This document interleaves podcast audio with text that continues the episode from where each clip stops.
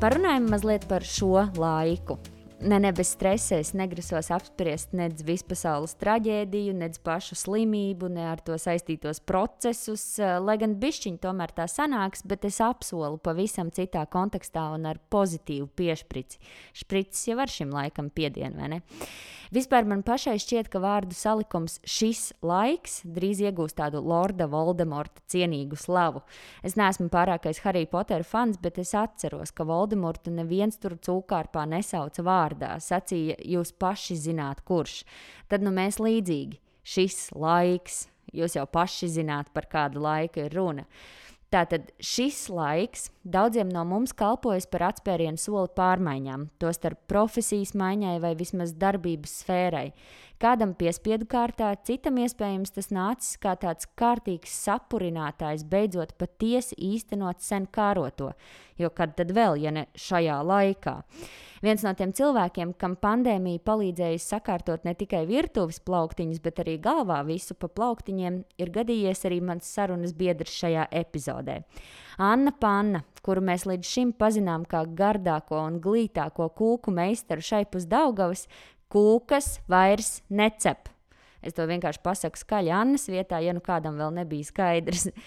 Anna nomainīja cukuru pret salātiem, stresainu kūkošanu pret apzinātu ēšanu, neskaitāmus klientu pasūtījumus pret labprātīgu dalīšanos ar savām zināšanām, un jā, arī ērtu, iemītu un ienesīgu taciņu pret nezināmo.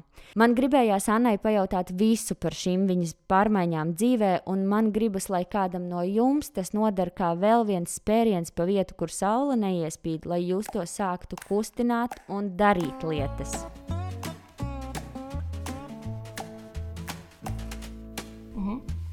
Gat, gatavs, Anniņa. Tā te var teikt. nu, tā kā aiziet, aiziet Anniņa jūriņā. Zini, saka citreiz. Nē, es saku, uh, uh, šeit tev Anniņa vasaras svētki. Čau, Anna! Čau! Mēs ar tevi šodien runāsim, um, cerams, ka pavisam citā virzienā nekā varbūt ierasti no tevis ko dzirdēt. Jo sarunas ar tevi tiešām ir klausāmas daudz, lasāmas noteikti daudz. Ir kāds um, laiks, ko tu pavadi um, tādā publiskajā telpā ar savu vārdu un seju un kūkām līdz šim. Bet šoreiz mēs runāsim pavisam par citu lietu un tev ļoti svarīgu lietu. Tādēļ iesākumā um, es gribu, lai tu izstāsti visu tavu uh, dzīvi līdz šim. Bija kūkas, kūkas, kūciņas skaistas, gardas, brīnišķīgas. Tu būri cilvēkiem svētku sajūtu viņu īpašos dzīves notikumos. Un tad es gribētu teikt, man personīgi no malas raugoties, salīdzinoši pēkšņi, es ticu, ka tevī šīs pārmaiņas nebija pēkšņas, bet tās jau bija kādu laiku jau briedušas. Tu pārprofilējies. Un tu šobrīd dari pavisam ko citu, un uh, kūks necep vispār. Vai varbūt arī nezinu, savos svētkos kādu pakluso. jau, kādu jau pakluso. jā. Bet izstāsti, um, ko tu dari šodien? Jā, nu tad, tad uh, kūks tiešām bija man viens ļoti ilgs periods, un es esmu nenormāli gandarīta, ka kūks bija mans darbs. Es gribētu teikt, kādus septiņus, astoņus gadus uh, es to ļoti mīlēju, un es nevaru teikt, ka es to esmu pārstājis mīlēt. Uh, man vienkārši parādījās deksme uz kaut ko citu. Un nav tā, ka es esmu nomainījusi uh, pilnīgi dzīvi par 180 uh, grādiem, uh, tikai bišķiņu pa kādiem 45. Es vienkārši esmu uh, īstenībā, es jau arī kaut kur esmu minējis, ka pandēmijas, tas, tā kā pandēmija pa, pavisam sākās. Tad, Mums bija uh, mājās garlaicīgi. Un, ko tu dari, tad, kad tev ir garlaicīgi? Tu sāc kārtot, tu sāc skatīties, kas tev skapīšos. Un, uh, protams, ka pirmā telpa, kurai es gāju cauri, cauri bija mana virtuve. Un es sapratu, ka tā, mēs tagad sēžam mājās. Mums vēl tieši man vīrs bija atbraucis tikko no Austrijas. Mums bija jāatcerās tur tās divas nedēļas, un mēs īsti nesapratām, vai mēs vispār drīkstam vispār iet ārā. Mēs centāmies tur vispār uh, neiziet no sava dzīvokļa. Attiecīgi, nu, mēs visu laiku marinējamies pa to māju. Un uh, es skatos tajā savā pieliekamajā, skatos leduskapī, un saprotu, ka man besī tas, ko es tur redzu, ka man besī, ka man ir nērts leduskapis, ka man ir nērtas. uh, skāpīšu iekārtojumu, vispārējais. Tad es sapratu, ka, hmm, aprunājos, protams, tur visu laiku zūmā sazinies ar savām draudzenēm, vēl kaut ko, un aprunājos, un viņi saka, jā, īstenībā man arī ir tā. Un tad es sapratu, ka tā ir ļoti liela problēma jebkurās mājās, ka tev ir pirmkārt nepārskatāma, nērta virtuve, un otrām kārtām, ka tev ir. Nu, es gribētu teikt, sūdīgs leduskapis sastāvs. Nu, tā kā saturs, kas, kas tur ir iekšā. Un, uh, tad es uh, izdomāju, ka tā varētu būt jauna sfēra, par kuru neviens īsti šobrīd nerunā. Un nevis runāt par diētām vai par, par nezinu, veselīgu uzturu no uzturzinātnes viedokļa, bet vienkārši par to, kā pārvērst savu leduskapu saturu par garšīgu ēdienu un kā, kā uzturēt leduskapu tīru, arī visus pieliekamus un vispār visu virtuvi uzturēt tādā harmonijā. Un, jā, sāku ar sevi, loģiski, un tad, kad tu sāc ar sevi, tad tu arī tu saskaries ar visādiem eroriem, tu uh, pamani kaut kādas kļūdas savā rīcībā, un tad tev ir daudz vairāk ko pastāstīt. Un es jau vienmēr esmu bijis cilvēks, kur, kuram patīk dalīties. To var droši vien ļoti labi pamanīt Instagram. Dalos ar visādām stulbībām. Uh, un, uh, jā, un es sapratu, ka tiešām pēc tām, pēc uh, draudzeņu uh, uzgavilēšanām, ka viņas pašas kā, sāk izmantot tur, nezinu, kastītes, leduskapī vai sakārtoja savus atvilknes, uh, es sapratu, ka tas varētu noderēt ne tikai manam uh, kā, pulkam, kas man ir apkārt, bet arī tas varētu noderēt daudziem citiem. Nu, lūk, tā es pamazām, pamazām sāku uh, pār orientēties uz ēdienu, sāku atteikt kūku pasūtījumus. Sāku, tas, protams, īstenībā tā kūku pasūtījuma un vispār kūku dzīves atteikšana bija man tāds ļoti grūts solis, jo es to gribēju jau darīt pēc Hannes piedzimšanas. Bet, nu, kā tev ir darbiņš, tev viss ir labi apmaksāts, tu labi pelni, viss ir superīgi. Kāpēc tev no tā atteikties? Un visi domā, ka tu esi nenormāls, ka tu atsaki kādam pasūtījumam, bet patiesībā dziļi iekšēji. Uh, uh, taisīt kāzu kūkas un taisīt pasākumiem lieliem saldums, tā ir ļoti milzīga atbildība. Un pēc bērna piedzimšanas tas stress, ko, nu, kā, ko man sagādāja, taisīt šīs kāzu kūkas. Un, jo es jau to vienmēr esmu darījis pati. Man ir bijuši asistenti un arī mana labākā draudzene. Mēs agrāk strādājām kopā. Arī viņai ir maziņš bērniņš, un tā atbildība vienkārši ir pārāk milzīga. Attiecīgi, es izlēmu, beidzot, ka es to varētu pārstāt darīt. Un uh, brīnišķīgi, ka notika pandēmija, jo kādas atcēlās. un es sapratu, hei, cik superīgi, ka ir pavasaris vai ka ir vasara, un man nedēļas nogals nav jāpavada darbnīcā un mašīnā vedot kūkus, bet es viņus varu pavadīt uh, ar savu ģimeni, un es varu sākt domāt, kā es citādāk nopelnu naudu. Un, uh, es esmu saskārusies ar nenormāli daudziem cilvēkiem, kas saka, ak, Dievs, tas tavs kūks bija vissuperīgākais, kāpēc mums tagad ir jāpasūta citur. Un tad es uh, vienā, man liekas, Lauras Denlers intervijā ar Arthuru Miksonu dzirdēju, vai arī ar Indulu Paiču, dzirdēju tādu uh, brīnišķīgu uh, atklāsmi, ka šiem cilvēkiem cilvēki ir atkarīgi no kaut kādām lietām. Viņiem ir izdevīgi, ka tu taisi kūkas, viņiem nav jāmeklē nekas cits, jātestē jaunas lietas, un uh, viņi tad pasūta. Turpināt pasūtīt pie tevis. Un tiklīdz tu mainies, komforts, jā, tas ir komforts. Ir un uh, tiklīdz tu mainies, viņiem tas sāk palikt neizdevīgi. Un, uh, es tiešām ļoti bieži, vēl aizvien ir jau pagājis gandrīz gads, kopš to nedaru. Uh, vēl aizvien saskaros ar to, ka cilvēks saka, nu, pats tavs kūks taču bija vissuperīgākais, ko es tagad darīšu. Es saku, re, kur ir uh, Kristus telefons vai Līves telefons, lūdzu, piezvan viņām. to arī tu darīsi.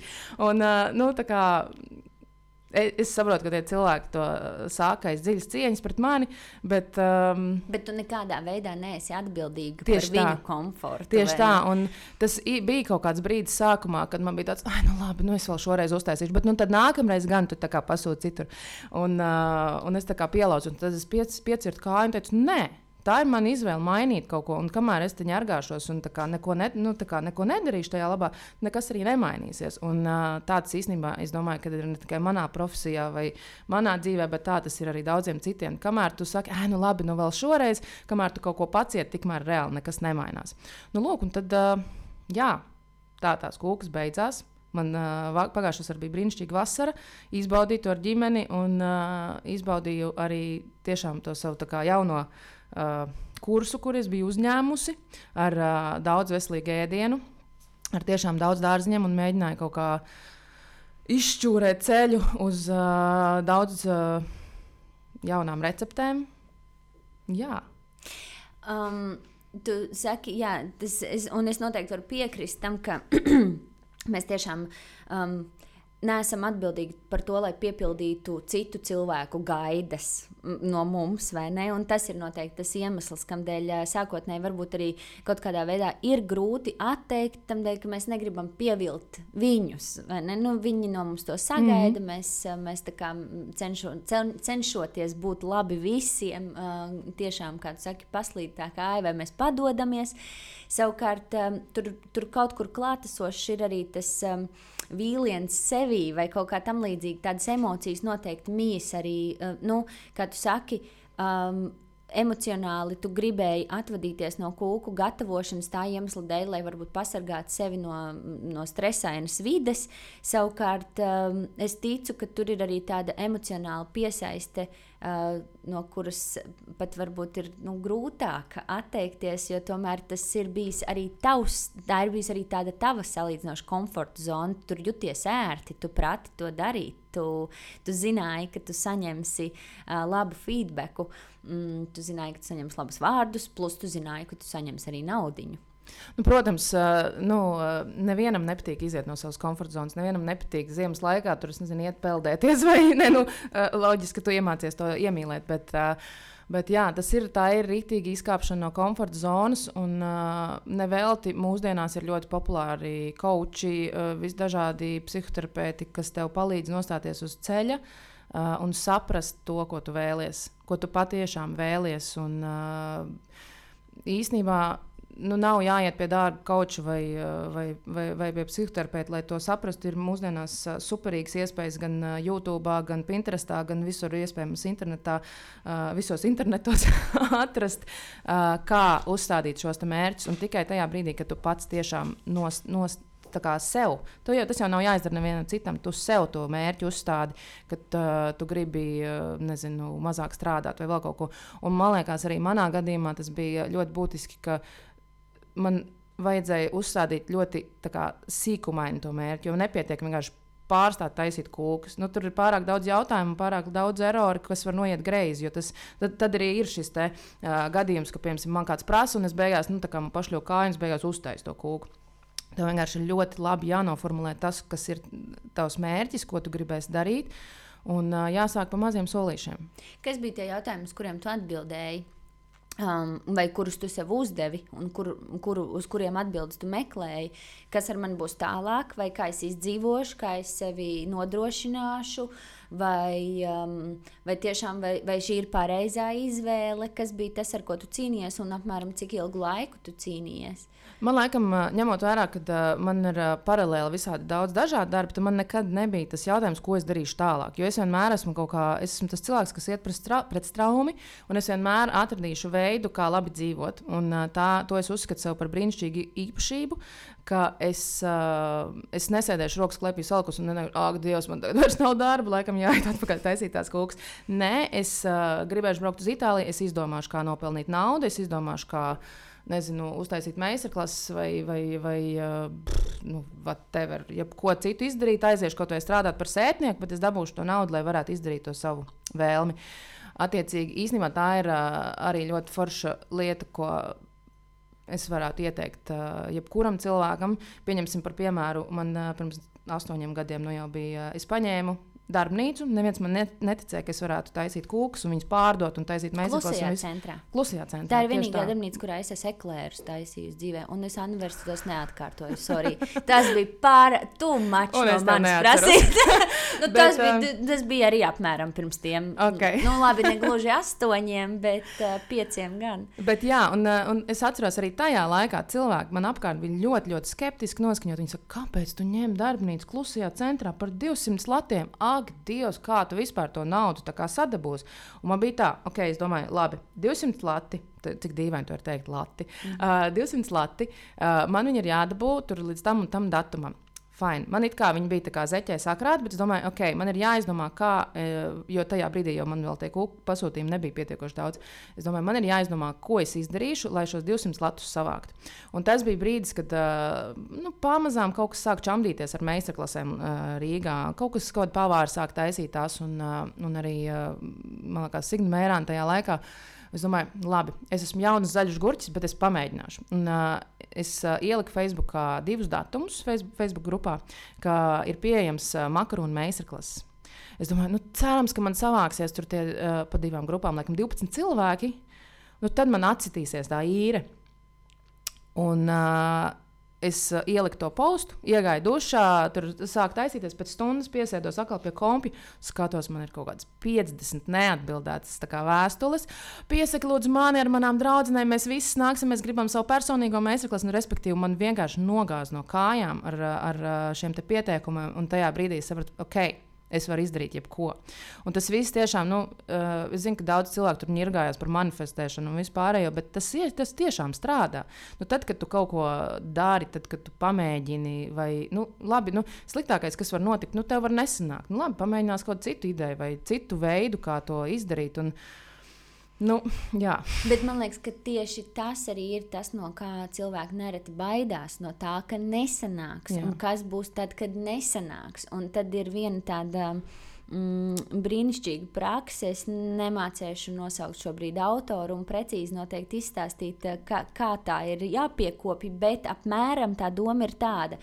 Izspēlē savā galvā sliktākos scenārijus Mm. Un, un tad pajautā katru reizi pēc tā sliktākā scenārija uh, izspēles, vai no šī es nomiršu, jā, vai nomirs jā, jā, kāds man tā. tuvs. Un, un, piemēram, šajā situācijā, kurā mēs dzīvojam šobrīd, jau vairāk kā gadu, tur tiešām varētu būt arī atbilde, jā, ka arī mm. no šī es varētu, piemēram, nomirt, vai var nomirt man kāds tuvinieks.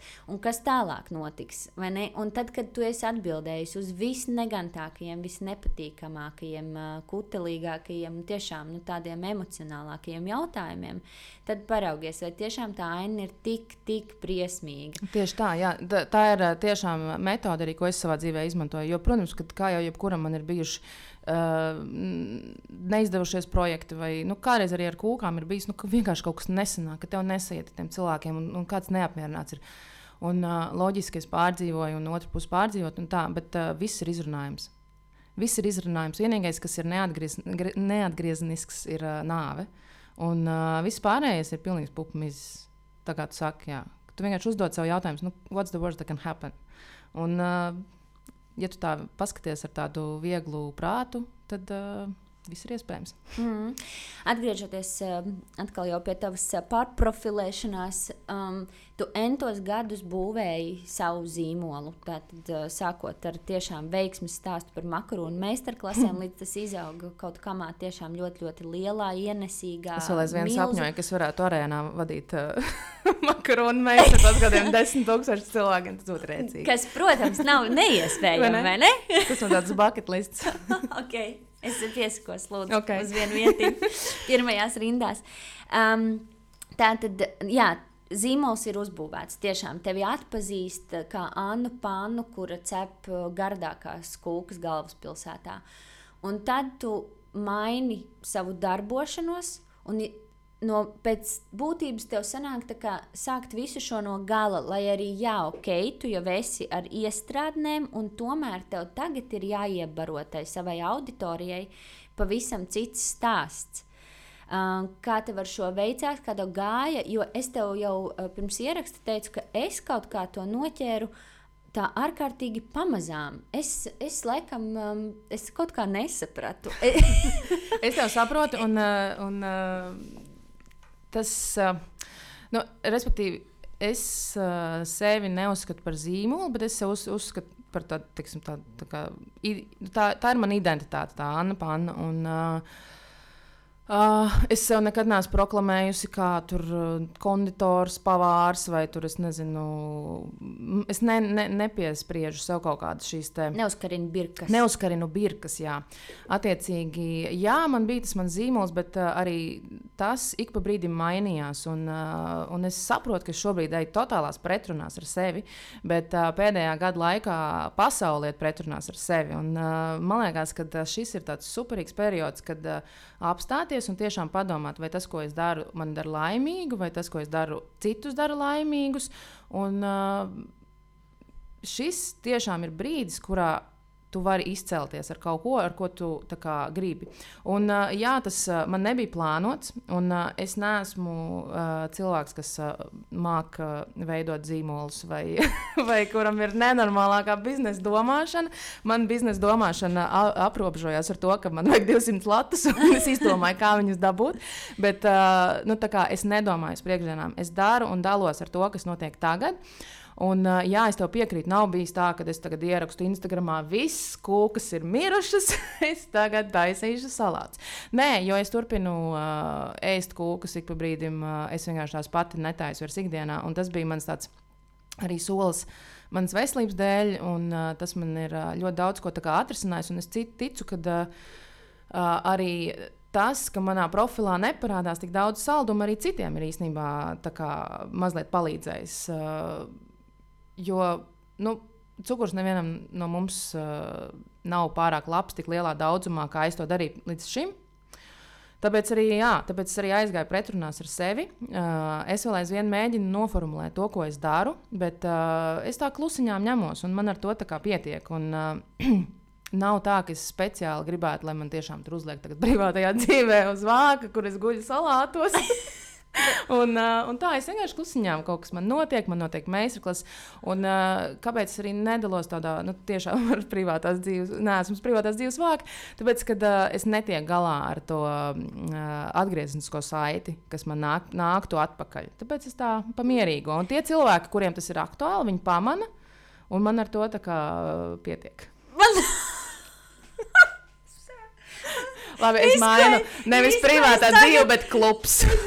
es tagad redzu, uz tevi skatoties, ir kā tu guli, tā kā samanta seksa lielpilsēta. Nokrāmēt ar tiem suši tikai ar tādiem, nu jā, kaut kādiem.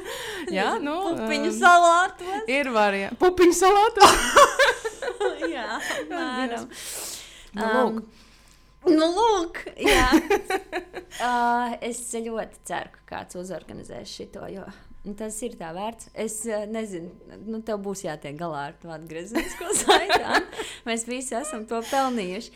Um, vai tavuprāt, tas, ka tu nomainīji, kā tu saki, savu darbošanos par 45, nevis 180 grādiem, uh, ir bijis uh, kā, palīdzoši cilvēkiem saprast, ka kaut kas mainās, vai gluži pretēji tur ir uh, kā, viss saplūdis. Bišķiņ, tā kā manā gadījumā bija sākumā, ka, man, ka, es, ka es tur nenorientējos. Un tikai pēc kāda laika es sapratu, ka tu jau piedāvā arī meistarklases, un, un tu piedāvā cilvēkiem palīdzību tiešām sakārtot savas virtuves, uh, ēdienkartes un visu pārējo. Um, bet, bet sākotnēji tas viss man tur tādā plūd, saplūdumā bija. Um, jo es domāju, nu, piemēram, ja tu būtu pēkšņi izgājusi kursu un kļuvusi par Montesori pedagogu un, un uztaisījusi savu privāto bērnu dārzu, nu, tur visiem skaidrs, tur nav variantu. Mm -hmm. Vienkārši skaidrs, Anna vairs necep kūks, tagad viņa ir Montesori pedagogs.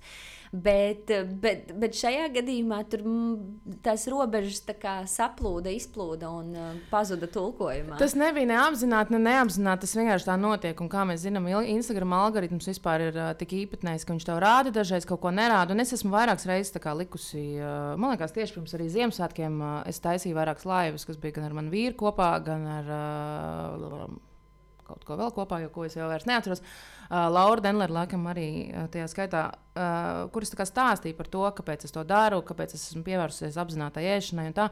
un tas ir ok, ka tas neaiziet līdz visiem cilvēkiem. Bet, uh, Jā, tie, kam tas ir aktuāli, tie man atrod, un uh, tie, kas varbūt ikdienā kaut kā vairāk uh, uzturās tajā manā profilā, tie arī to atrod.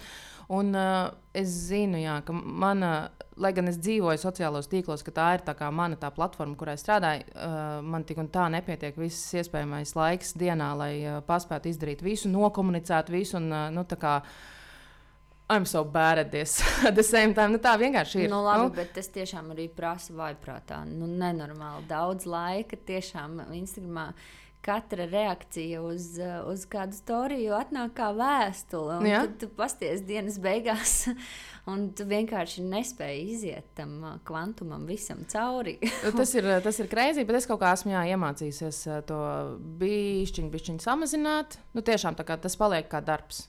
Uh -huh. Arī, un, uh, bet uh, tajā pašā laikā tas ir uh, brīnišķīgs darbs, jo tā komunikācija, kas ir ar cilvēkiem, ir ļoti, ļoti forša. Mm. Tavs vīrs arī ir pie vainas tam, kā, kā tu esi mainījusies. Tur var uzskatīt, ka tomēr visu mm. laiku bija tā. Tu stāstīji vienmēr, ka Jā. jūs esat tāds brīnišķīgs iņu un jāņa. Tu esi kūks un cukurs, un viņš ir sports un veselīgs, veselīgs uzturs. un te pēkšņi uh, viss tomēr aizgāja tādā vienā krāsā. Nav vairs melns un balts, tur ir vairāk, vairāk tava vīra. Zini, kā, bet neskatoties uz to, mums tāpatās ir diskusijas mājās par, par, par veselīgu uzturu to, ko cilvēkiem vajadzētu ēst. Nu, tur, es nezinu, nu, tur viss vis sīkumaināk. Ja, piemēram, kaut vai par porcijas izmēru. Nu, viņš, viņš man kā jau treneris saka, ka man vajadzētu ēst tādu un tādu izmēru porciju. Es saku, ka man vajadzētu ēst bišķi mazāk, jo kā, nu, es nejūtos tik labi, kad es apēdu tik daudz. Un es saprotu, ka tur tās kalorijas un tā, bet nu, tā kā es nestāju, netaisu sev stūķēt iekšā tā, ka man pēc tam slikti ir trīs dienas. Nu, uh, ir kaut kādas lietas, kas, kas uh, mums uzskatos atšķirās. Uh, Bet um, es domāju, ka mēs kaut kā abi nonācām pie tā, pie tā veselīgākā uztura. Jo neskatoties to, ka viņš ir treneris, tāpat tās uh, īstenībā treneriem ir ļoti traki, tāpēc ka viņiem ir darbs. Uh, pa stundām. Visi vis treniņi sākās pulkstenis, tur pieņemsim, divos, trijos, četros. Un, uh, bieži vien ir tā, ka viņi nespēja paēst, uh, pa, nepaspēja. Un uh, tieši Kārlis bija viens no iemesliem, kāpēc es sapratu, ka ir jāsāk domāt kaut kāds reāli, kāda alternatīva, ko darīt, kā ņemt līdzi. Uh, un uh, tas līdzņemamais ēdiens, kas man uztrauc agrāk, bija tas, ka viņš nav garšīgs. Ja tu vienkārši saliec, nezinu, plikus rīsus ar pliku vistu filē, nu, kurš to var izbaudīt? Un kāda jēga tad vispār ēst, ja tu to nevari izbaudīt? Un, un, ok, tas varbūt ir veselīgi, bet tu tur to ēdienu aprīt, tur, nezinu, trijās minūtēs, nu, kas vispār, kāda jēga no tā visa, tad var nēst un fastingot visu caur diennakti. un, uh, tas arī tad, bija viens no iemesliem, kāpēc mēs sākām domāt par tām kastītēm, par to, kā piemēram mums leduskapī ir tās sagrieztās, uh, sagrieztās sagatavas, tu vari salikt kaut ko kopā, dažādus tur ēdienus. Jo īsnībā jau Nu, mēs ikdienā tiešām ēdam par maz dārzeņus. Mēs ēdam ļoti daudz kaut kādus, nezinu, jau uh, gatavos ēdienus. Tur, es, es nezinu, tur nu, kaut vai rīmīti, tur salāti, vēl kaut kas. Nu, tur jau ir daudz kaut kas iekšā, kas. Uh, nu, kas mums vispār nav vajadzīgs. Un, kā mēs varam runāt par apzinātu ēšanu, ja mēs paņemam tur rīmčika rosolu. Nu, tu nezini, ne no kurienes viņš ir nācis, ne, nekāda taņa viņa ir gatavojusi, neko tur. Un tad vēl kastītes sastāvs. Varbūt jālīmē viņiem tagad virsū ir. Tas būtu brīnišķīgi. Nē, nē, vienkārši šitos salātus gatavoja. Mm. Jūlija. Jā, nu, superīgi. Čau, mm. Jūlija. Paldies, ka tu sataisīji man salātu. Īstenībā tā ir tā apzināšanās, nu, ka tu paskaties, pieņemsim, ja nemaldos, ķelmāna maizītē ir rakstīts virsū vienmēr aizmugurē, kas ir, kas ir bijis cepējis. Mm -hmm. Un tas ir tik forši. Es vienmēr to lapiņu izlasu un man tāds, ah, cik forši, ka tur tiešām tā jūlijā cep šo maizīti. Es ceru, ka viņi to darīja labi garstāvokli. Un, un tā jau ir tā apzināšanās, kas mums ir jāieliek tajā ikdienas steigā, jo tādā veidā tu vari bišķi lēnāk ielikt to karot mutē.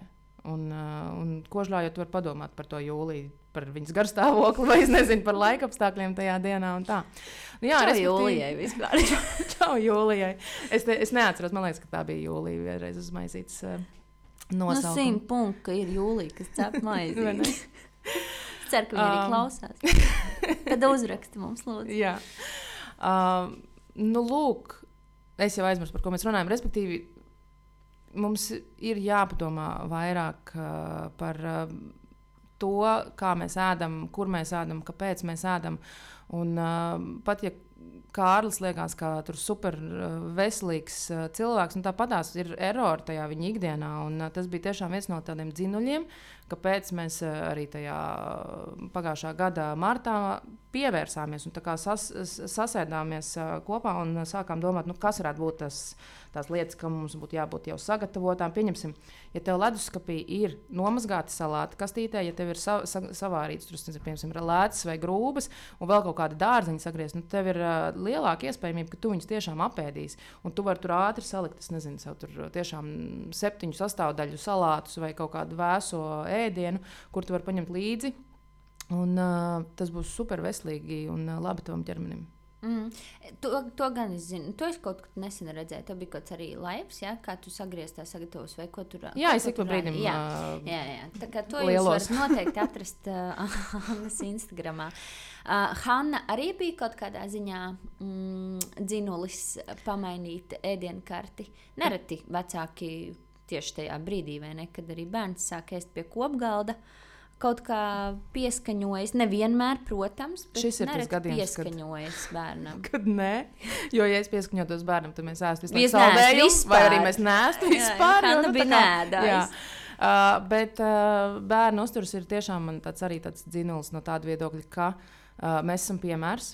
Un, ja mēs paši ēdam neregulāri, ja pieņemsim, es nezinu, es kaut ko pavisam nesen to atskārtu. Ja es neēdu brokastis, kā es varu likt tam trīsgadniekam ēst brokastis? Nu, kas vispār par, nu, tu tur cīnies ar viņu, lai viņam tur ie, ie, ie, lai viņš ielikt no rīta mutē uh, divas karotes, ka viņš ir tikko pamodies un pēc piecām minūtēm viņam ir jāģērbjas uz dārziņu. Un pats tu tur stāvi un kaut ko, es nezinu, vēl krāmē Mhm. trauks no trauks mašīnas. Nu, tas ir pilnīgs absurds. Un, um, Tas ir tā kā man, man ir tāds uh, mans spārnotais teiciens, kurš ceru, ka drīz jau kaut kur printēs. Man tā apakšā, ka tu nevari dot bērnam brokoli un pacēst to rīt friškas. Nu, Tieši tā. kā tā tas nestrādā. Un, uh, un mēs esam, nu jā, tad, tad mēs esam piemērs viņiem. Un, uh, mums ir arī jāmācās no viņiem, jo bērni jau nav stulbi. Un, uh, viņi prasīs to, kas mājās būs. Ja tev mājās būs kārums, tad loģiski, ka viņi tos kārumus arī prasīs. Un, uh, tad viņi nēdīs tos brokoļus, bet viņi prasīs tās uh, friškas, ko tu tur aiz stūrē ēd. Un, un, uh, es biju pārsteigta, nu, Hannai, pieņemsim, ļoti labi oži. Un es varu aiziet uz virtuvi, sakožļāt, un jau tur norīt uh, mazu šokolādes gabaliņu. Un es atnākšu pēc piecām minūtēm pie viņas. Viņa prasīs, mamīt, kur dabūji to šokolādi? Mm -hmm. Saka, ah, nē, tā bija zobu pasta. nu, tagad tu mēģini kaut ko tur izlocīties. Bet, uh, jā, mums ir uh, kaut vai, ja ne sevis dēļ, ir jāievieš tā veselīgākā, veselīgākais uzturs, tad vismaz dēļ bērniem. Jo, Nu, mums vajag tos dārzeņus. Dārzeņi ir uh, super, super svarīgi priekš mūsu organisma. Un, uh, jā, mums ir vienkārši jārāda piemērs. Mm. Jo es atceros kādu senu, gudru vecmāmiņas mācību par to, ka uh, tad, kad um, mēs izvēlamies savus dzīves biedrus, tad uh, skaidrs, ka daudz veiksmīgāk ir izvēlēties, tas tāds, nu, tādā joku līmenī, veiksmīgāk ir izvēlēties to, kurš ēd tāpat rosolu kā tu, vai tāpat uh, vāra tur frikadeļu zupu kā tu, vai ēd tāpat putru kā tu, jo, nu, pārmācīt, jo īpaši vīrietim to, ko mammīte ir šūpuli ielikusi, nu, būs štengri grūti, nu, kā, Jā, ja viņam bija vārīti burkāni, rosolītī, nu tad, nu tad tā tam būs būt. un Tā. Bet, nu, un, bet tad, protams, ir noteikti kaut kāds sievišķis šarms eh, sevi jāieslēdz un jāpārmācās to savu putru. Jā, nu, mans vīrs ēda, ros, viņam rosals bija uh, vārīts gaļa ar ananāsiem un zirnīm. O, Jēzus, viņš Jai, ir tas, tas bija vienkārši- un ananās jā, ar jā, krējumu. jā, jā. Ā! Tad jūs iedomājaties, cik bija grūti man šī cīņa. Tagad ēda arī normālu rosalu. Uh, nav prasījis šo, šo eksemplāru ļoti sen. Ļoti labi. Tas iemācījis ēst savu putriņu Jep. savu rosaliņu. Um, Anta jūti, ka šis tas virziens, kuru tu, nu, kurs, kā tu saki, ko tu esi uzņēmusi, būs tas, ar ko tu turpmāk ā, vari arī ā, to savu zīmolu turpināt, un arī vari savu iztiku sev nodrošināt, un, un tu dosies turpmāk un dziļāk šajā virzienā. Jā, nu loģiski, nu nav jau vispār tur ko slēpt. Man patīk rakstīt grāmatas. Nu, grāmata būs. Grāmata būs uh, tas, ko es kā mēģinu. Kāpēc es arī varbūt tā neklaigāju par to, ko es daru, tā drausmīgi skaļi? Tāpēc, ka uh, daudziem cilvēkiem ir svarīgs papīrs. Viņiem ir svarīgs papīrs, ja tu stāsti par apzinātu ēšanu, ka tu esi uh -huh. tātad šis te Uzturzinātājs. uzturzinātājs un uh, psihoterapeits un kočs un vispārējie iespējamie uh, profili ir tavā kontā. Es tas neesmu. Es, uh, es tiešām vēlos cilvēkus iedvesmot labi gatavot un gatavot intuitīvi, nevis vadīties vienkārši pēc uh, kaut kāda plāna, ko kāds ir sastādījis. Uh, man gribās, lai cilvēkiem iepatīkas ēst un gatavot. Tas ir tas galvenais kā, iemesls. Un, uh, pat ja šī grāmata uh, par uh, veselīgāko uzturu būs, viņa nebūs piesieta kādām diētām vai, vai kādiem, uh, nezinu, uzturzinātnieku ieteikumiem par kalori, kaloriju normām. Nē, tur būs arī šokolādes kūkas recepte. Tāpēc, ka, hei, tu 20% no tā sava ēdiena drīkst kādreiz apēst arī kaut ko garšīgu. Nu, ne, nu, tā, tāda ieciklēšanās uz tādu kaut kādu traku diētu vai, nezinu, tur baigiem ierobežojumiem bieži vien ir sliktāka tavai mentālajai veselībai nekā tas, ja tu apēdi to vienu snickeru nedēļā. Nu, taču nekas tev gabals nenokritīs. Un man pašai īstenībā bija ļoti ilgi problēmas ar to. Un īstenībā, jā, tagad, kad es sāku runāt, es arī atceros, ka uh, man taču bija problēmas. Nu, nu, vai tu vēlēsies par to parunāt? par to? Jā, nu, kā, kā, jau, kā jau visiem uh, cilvēkiem. Es jau aizmirsu, tik sen jau tas bija. Uh, kā jau visiem cilvēkiem, uh, man ir uh, arī problēmas ar uh, emocionālo ēšanu. Nu, man liekas, ka tas ir nezinu, 99% cilvēku mūsdienās, jo tas ēdiens mums ir tik ļoti pieejams. Viņš vienkārši gāžās mums virsū, viņš ir reklāmās, viņš ir. Uh, nu, visur dabūjams. Es nezinu, tagad pat ir tiešām, ja, ja veikals, lielveikals ir cieti, ir vaļā kaut kāds automāts, kurā tu vari, nezinu, mm -hmm. arī dabūt visu kaut ko. Tur es iekritu tajā automātā, pirmajā grūtniecībā. kā tur bija? nu, tur bija, traktori, bija tupliņas. Oi. Un es mūžam neesmu ēdus, kā, nu, ne jau kā neesmu ēdus saldumus. Es neesmu saldumu mīlis. Man vienkārši nekad nav dzīvē prasījies. Mans pēc šokolādes varētu pazust šodien no zemes virsmas, un es to nepamanītu visticamāk kādu mēnesi, līdz man, nezinu, neprasīt vīrs, lai es viņam nopērku.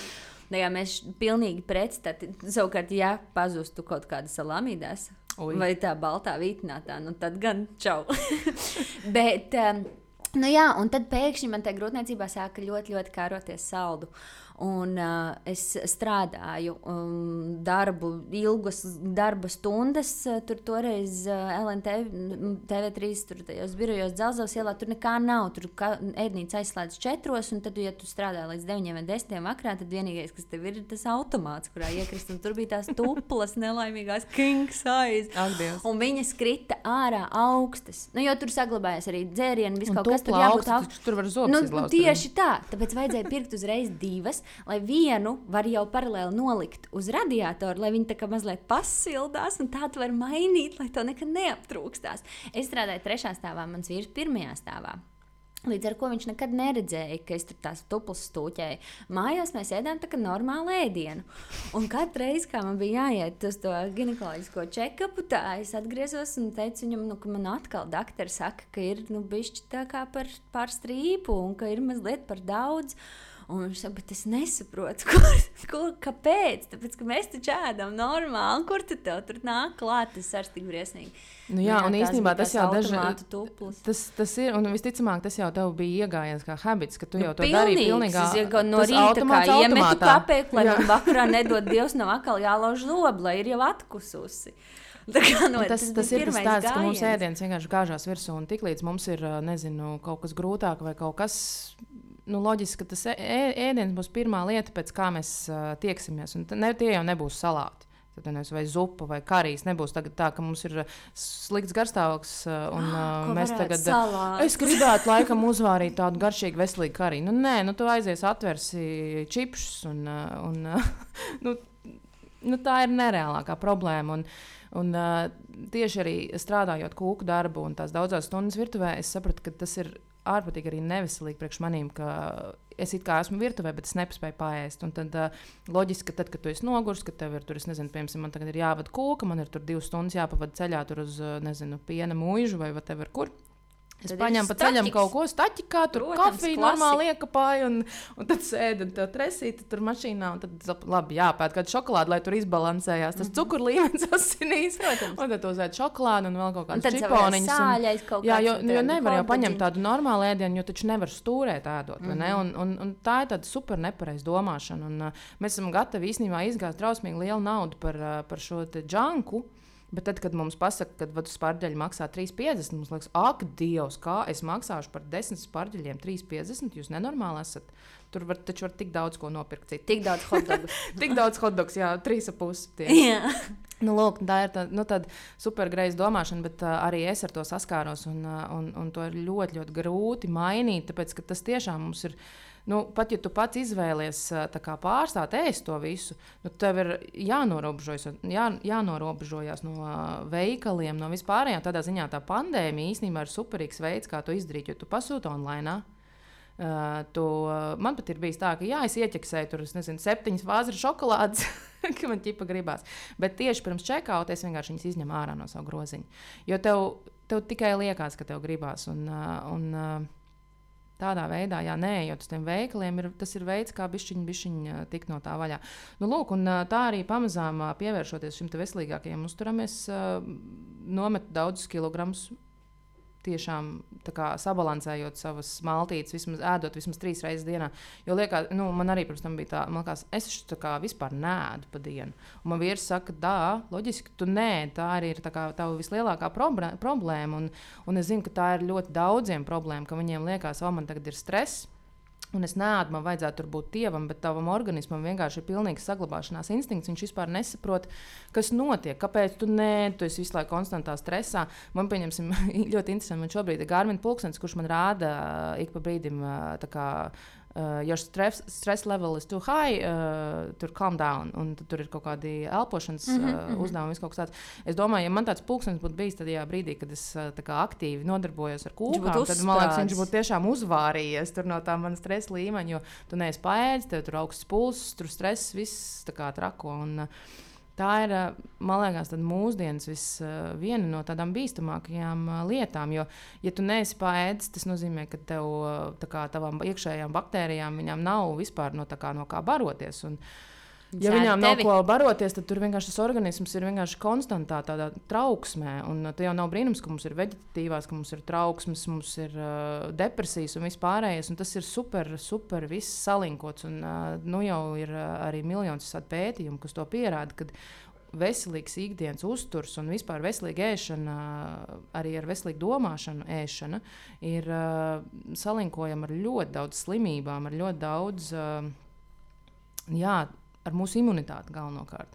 Un īstenībā tas, kas man arī drausmīgi ir uztracinājis visā šajā pandēmijas laikā, ka neviens par to nerunā. Reāli neviens par to nerunā. Visi runā par to. es nevaru, man vēl aizvien smieklīgi nāk par to, ka tu ej kaut kādā maksimā vai kaut kādā lielveikalā, dzeriet siltu tēju un mazgājiet rokas. Es domāju, nu, bāc, silta tēja tevi ne, nepasargās no slimības. Tev ir jādomā par to, ko tu ēd, par to, kā tu dzīvo, par to, kā tu guli. Uh, Un uh, nu, nu, tik daudz tādām dažādām lietām.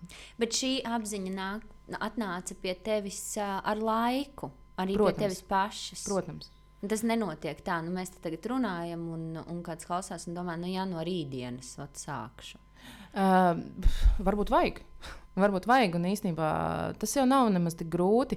Uh, es pieņemsim, tas, kā es sāku, es uh, neslēdzu neko ārā no savas ikdienas. Es vienkārši sāku ar jauniem ieradumiem.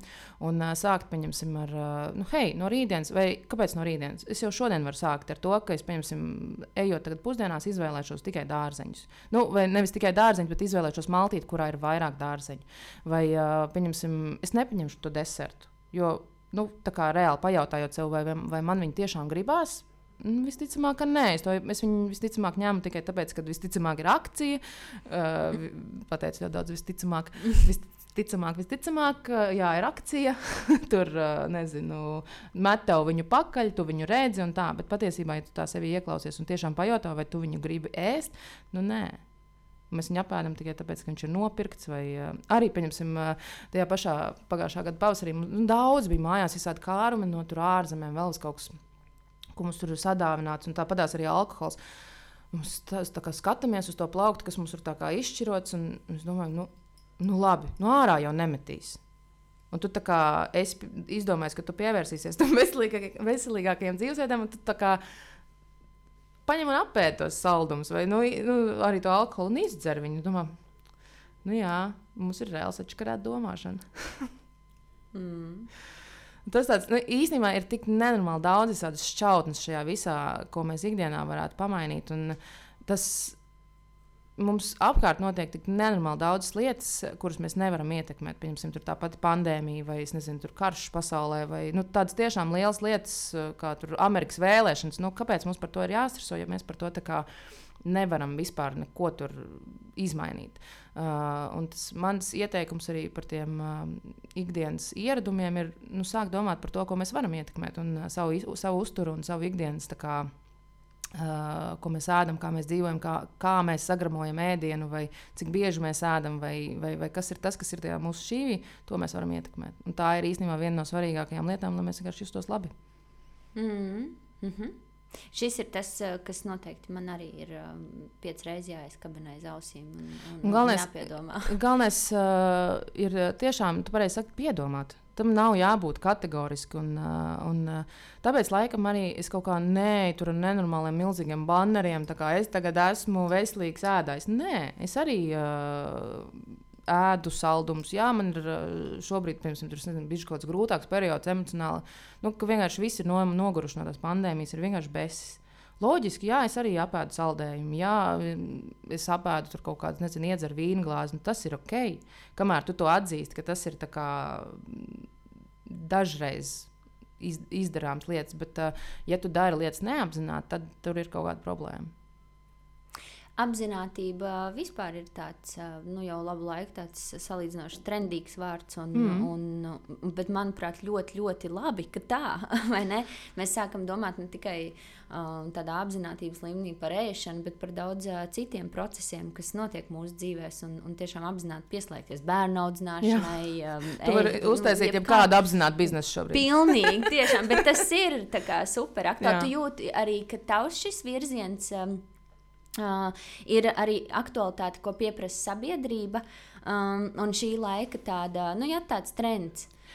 Jā, jo man liekas, tas iet roku rokā ar to, ka tiek nenormāli popularizētas um, diētas. Un, uh, lai gan cilvēki saka, ka viņi uh, kā, atbalsta body, body pozitīvu visādas kustības un kaut ko tādu. Tāpatās uz žurnāliem ir ļoti skaistas tievas dāmas.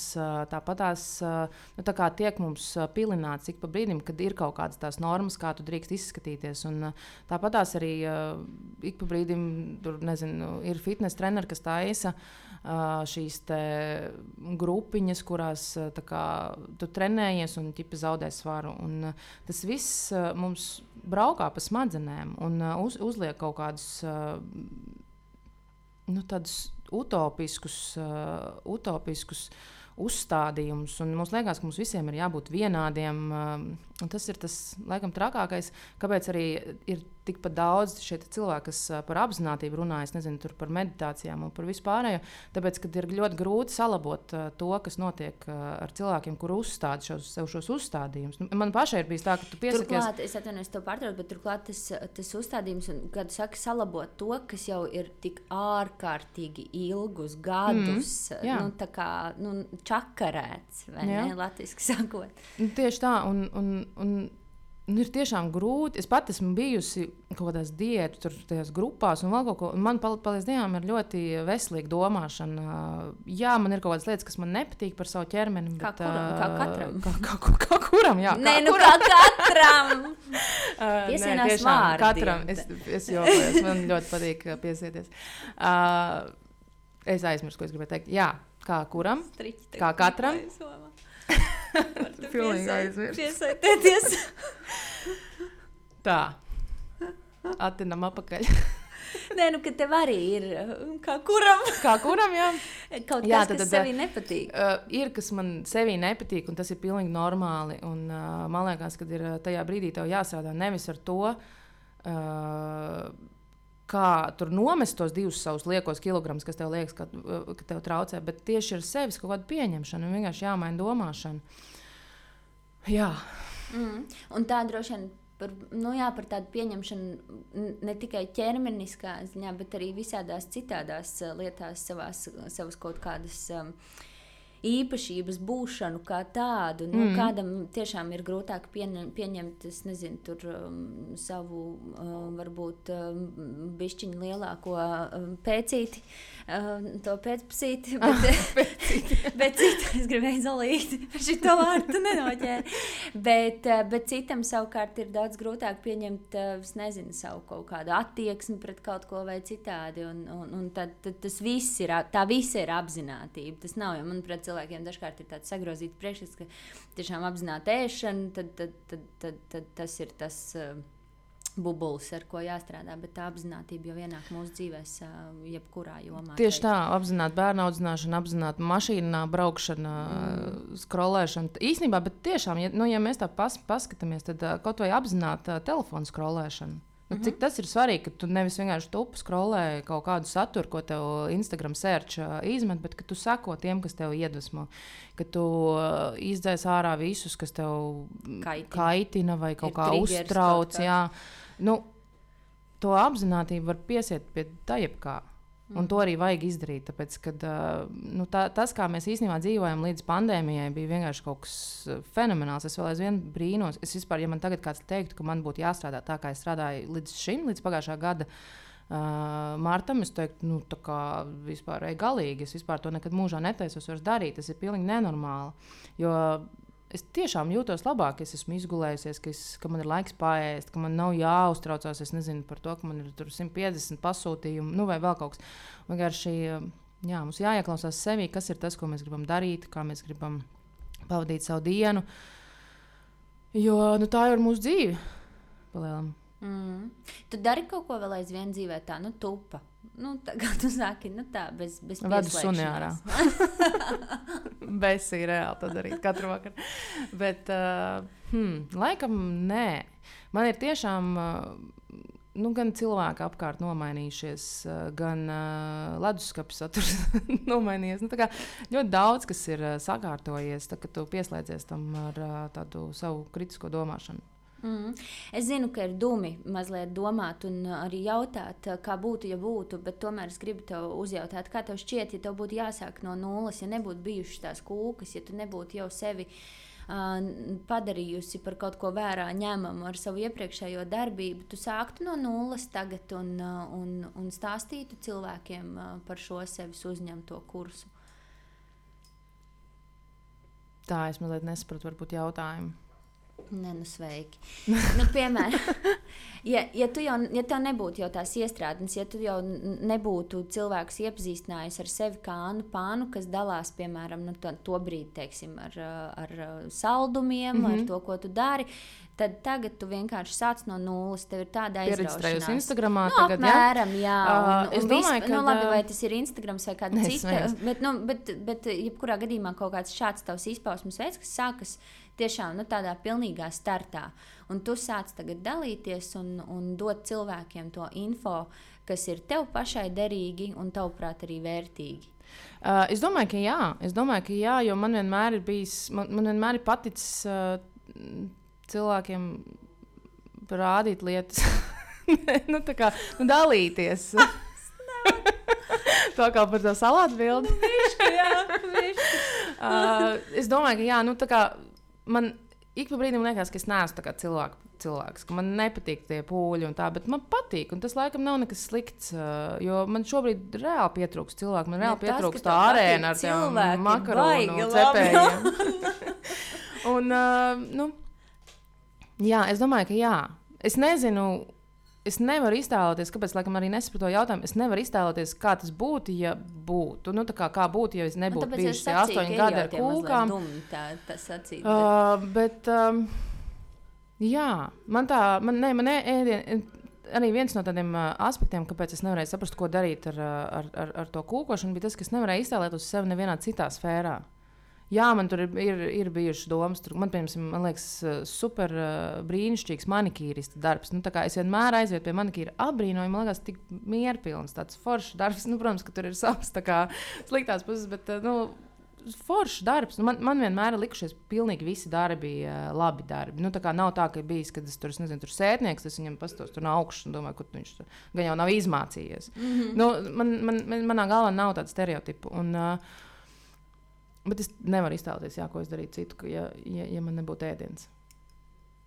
Es kā, kā reizes noslēgumā tev gribēju par to jautāt, ka um, mūsdienās jau sen vairs um, nav šis uzskats, ka tā profesija, ko tu izvēlies, tā tev būs mūžam. Mm -hmm. man nesen bija ar manu vīru vecmāmiņu saruna uh, par, par kādu citu mūsu ģimenes locekli, un, kur viņi sacīja, nu jā, bet vai tā ir tāda profesija, un kā, un kā tad, vai tad to var darīt visu mūžu, un tā, un es viņai saku, bet zin kā, broņi, vairs jau tā cilvēki droši vien nedomā, un mēs uh, mainām sav, savas tās uh, izpausmes un, un, un arī savas profesijas, un, Un tas, ko mēs izvēlamies profesionāli darīt, tas ir tik mainīgs. Un, un ik pēc, man liekas, ir pat, nevis man liekas, bet es zinu, ka ir pētījumi, cik, cik bieži vispār mūsdienu cilvēks dzīvē nomaina un pārprofilējās, nomaina savu darbības lauku.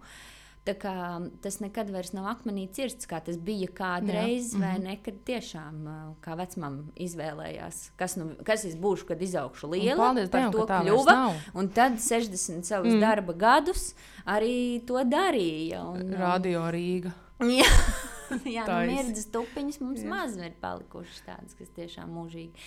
Bet, uh, bet, uh, bet ja tev būtu tagad, teiksim, jāraugās kaut kādā, nezinu, tuvākā vai tālākā nākotnē, tu turpināsi atkal um, savā ziņā pielāgoties aktualitātēm, gan savām, gan arī sabiedrības, un, un, tu, un tu pieļauj domu, ka tu atkal un atkal vari mainīties. Un, un, un, un tā vai tu redzi, tomēr, ka tas tiešām mūžam būs. Uh, Mūžam būs šis ēdiens, jā, mūžam pupiņu salātos. es, es, man, man ir vēl viena laba īpašība, un tā ir intuīcija. Un, uh, es tai uh, plus mīnus. Ko pierāda tas makaronu meistarklases? Jā, stāsts, tieši tā.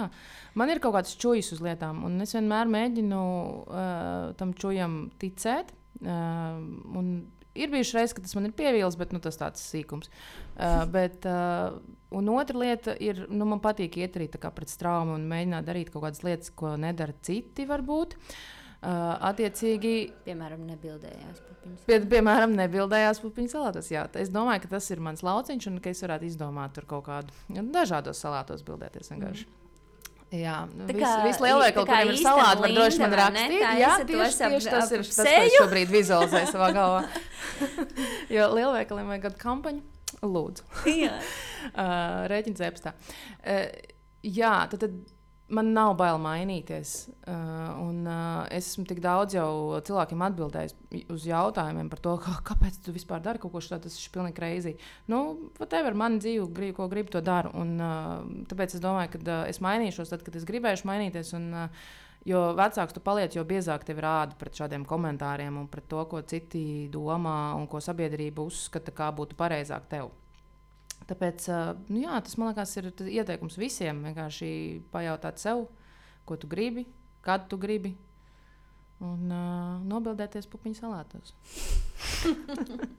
jā, bet tu esi nonākusi ja, līdz tam brīdim, kad tev tiešām tu vari pateikt, ka tev ir simtprocentīgi, nu, pa lielam vienalga. Tu dari savu un. Uh... Par citiem? Mm -hmm. nu, 95%. Ir, ir, kaut kāds, ir kaut kādas reizes, kad tur bija kaut kas aizskars, bet uh, nu, pārsvarā man ir vienalga. Jo tas ir uh, nākamais mūsu funkcija temats, kad mēs tiksimies nākamajā reizē uz sarunu. Jo tas ir tieši tas, kas būs man... daudz viedokļu par tiem pupiņu salātiem. Jā, Jo tas ir tieši tas, kas man tevī šķiet tik ļoti, ļoti simpātisks. Mums ir bijušas uh, vairākas tādas sarunas, kuras pieķer sev domājot, bet redzi, nu, tev, Anna, es nezinu, vai tagad man ir jāatstās, tev pēc tam aizkadrā pateikšu kaut kādas tās reizes, kad mēs esam aprunājušās, un es esmu nodomājis, lūk, tieši tā kā Anna teica. nu, tā, uh, ka, nu, tieši ar to domu, ka tu nodod to, mm, to mēsīģu, ka tas ir, tas ir tavs, un tu esi tā izvēlējusies, un viss, mm -hmm. un, un bullshit, ko, ko, ko kāds jo, tur man liekas, to. tajā brīdī, kad tu mēģini darīt kaut ko, ko grib citi, vai kas tur ir super trendīgi, vai vēl kaut ko, nu, tas, tas nav pa īstam. Nu, kā, to jau uh, es domāju, es, es ik pa brīdim domāju, nu, kāpēc cilvēki man seko. Un tad, tad es arī kaut kā ar draugiem runājot, visi saka, nu, tāpēc, ka tu esi īsti, tu tur neliec, es nezinu, tur super sakurķītas bildes uh, ar uh, 15 botoksiem, vēl kaut ko. Nu, tā kā tu esi tas, kas tu esi. Un viss, un, un tāpēc arī cilvēki paķerās. Nu, nevis paķerās, bet tāpēc arī cilvēkiem interesē. Mm. Zini, kas ir vienīgais uh, manā gadījumā, triggers šajā ziņā? Um, es noteikti 120% varu pateikt, ka es esmu absolūti īsta, bet uh, nevis es izliekos par kaut ko, kas nav, bet es drīzāk sevi pieslāpēju. Tas, tas ir tas, ar ko es uh, kaut kādās reizēs kā pacīnos, vai pat netieku īsti līdz galam galā. Jo uh, es esmu pārprasta. Un, Jā. un tā ir baigā mācība. Mm -hmm. Pēc tam tu vairs negribi tur nonākt. Jo tas tiešām ir nepatīkami, ne fēni. Un, jo īpaši, ja runa piemēram par humoru, un humora izjūtas tiešām ir, nu, vai nu tā ir, vai nu tā nav. tā kā gaume. uh, bet, uh, Un, un, un, un šis ir tāds laiks, jo īpaši tāds supersensitīvs, ka es ļoti bieži kā, apvaldu vai nu savu mēli, mm -hmm. vai, vai kā citādi, kur man ir joks. Bet es tev to varu pateikt. Tev vajag vienkārši Instagramā uztaisīt uh, close friends. Uh. jā, jā, es zinu, ka tu to mm. sapratīsi, bet, uh, bet ir liela daļa sabiedrības. Un, un pēc tam savukārt tā atgriezeniskā saite, kāda saka, ar kuru nereti nāks grūti tikt galā. Uh, tā nav tā vērta vairs. Un, un tu, Protams. ja, bet no otras puses, man gribētos, man gribētos būt pa īstam, īstam, un lai jūs zinātu, nu, kad, kad šeit sēž nu, tāda normāla, rēcīga meita. bet nu, man liekas, tavs podkāstu pieteikums jau arī bija tieši tas, nu, tā, kad tev vēl nebija iznākusi pirmā epizode. Es klausījos to podkāstu pieteikumu, domāju, tā ir čiks, normāli runā, kārtīgā valodā, ka visi var saprast. Tāpēc arī ļoti cienu Lauru Denleru. Viņa tā, tev jautā, viņa tev vienkārši pajautā straight mm, forward. Tur tā. nav nekādi aplinki. Jā, ir uh, lamu vārdi, bet kas, nu, kā, tas ir pilnīgi normāli. Tagad, yes. uh, kāpēc es nevaru ielikt katru reizi? Vēl par stenderu. Jā, vai kas nu, ir drit vai micīt visādus vārdus nevar ielikt. nevar to pateikt. nu, kā, man liekas, ka uh, nu, vienmēr būs kāds, kuram kaut kas traucēs. Un, protams, tā nevar protams, dzīvot. Tad pārējiem būs rēcīgi. Jā, mēs, mēs sarunājamies ar tiem, kuriem rēcīgi. Jā. Tie ir mūsējie. Anna, paldies tev, mīļš. Mēs noteikti, es esmu pilnīgi pārliecināta, ka tiksimies uz vēl kādu sarunu funkciju. Uh, Funkcijas negrasās doties arī nekādā vasaras atvaļinājumā, tagad, tuvākā laikā. Tā kā, tā kā uz, Nav jau vasara. Nē, nu būs tā. Tur jāskatās. Nē, es jau, es jau sacīju uh, ne, mūsu kopīgai um, paziņai, draudzenei, tev, ka mums tagad ir ievzied laiks, ir augsti. Tad būs Jāņi atkal augsti, un tad jūlijā vidū mēs būsim sasnieguši plus 20 grādu atzīmi un sāksim svinēt vasaru. Bet es visiem novēlu, protams, to mazliet ātrāk, lai tā iestājas. Uh, Negaidīti, kā vienmēr, un ātri. Tā kā sarūpējiet uh, savus uh, peltkostīmus un sekojiet līdzi An Annas Instagramam, kur varēsiet uzzināt arī, kā pie tā samerbādī tikt. Un tā, vai ne? Varbūt. Jā, no Anna, paldies tev. Mīļš, Nav par ko paldies, ka tu uzaicināji. Man liekas, bija ļoti interesanti man pašai. Jā, nu, interesantākais sekos, kā mēs zinām. Čau! Čau, paldies!